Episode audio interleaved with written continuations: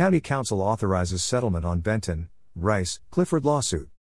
Clark County and its insurers have agreed to pay a total of $1.4 million to resolve plaintiffs' claims. The Clark County Council today authorized a settlement with former county employees Don Benton, Susan Rice, and Chris Clifford that fully and finally resolves their pending claims against Clark County and resolves any related insurance coverage claims between Clark County and its insurance carriers. As a part of the negotiated settlement, Clark County and its insurers have agreed to pay a total of $1.4 million to resolve plaintiffs' claims, including plaintiffs' claim for attorney's fees. Clark County's insurance carriers have collectively agreed to pay $1,005,000 of the total settlement amount, and Clark County has agreed to contribute $395,000.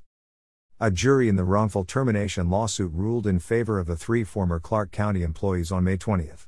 The jury found that former Clark County manager Mark McCauley wrongly terminated the three employees when he eliminated the Environmental Services Department in 2016.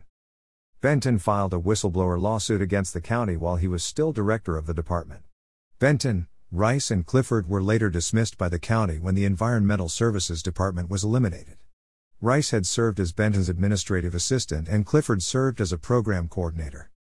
According to an Oregon Public Broadcasting report, the jury awarded $693,998 economic and non economic damages on 11 of 12 charges.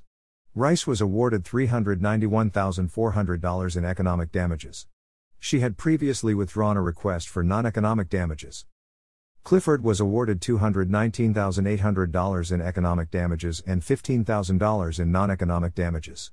Benton was awarded $22,798 in economic damages and $45,000 in non economic damages by the jury.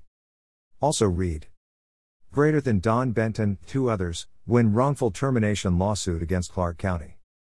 Greater than judge rules county withheld vital documents in Don Benton lawsuit.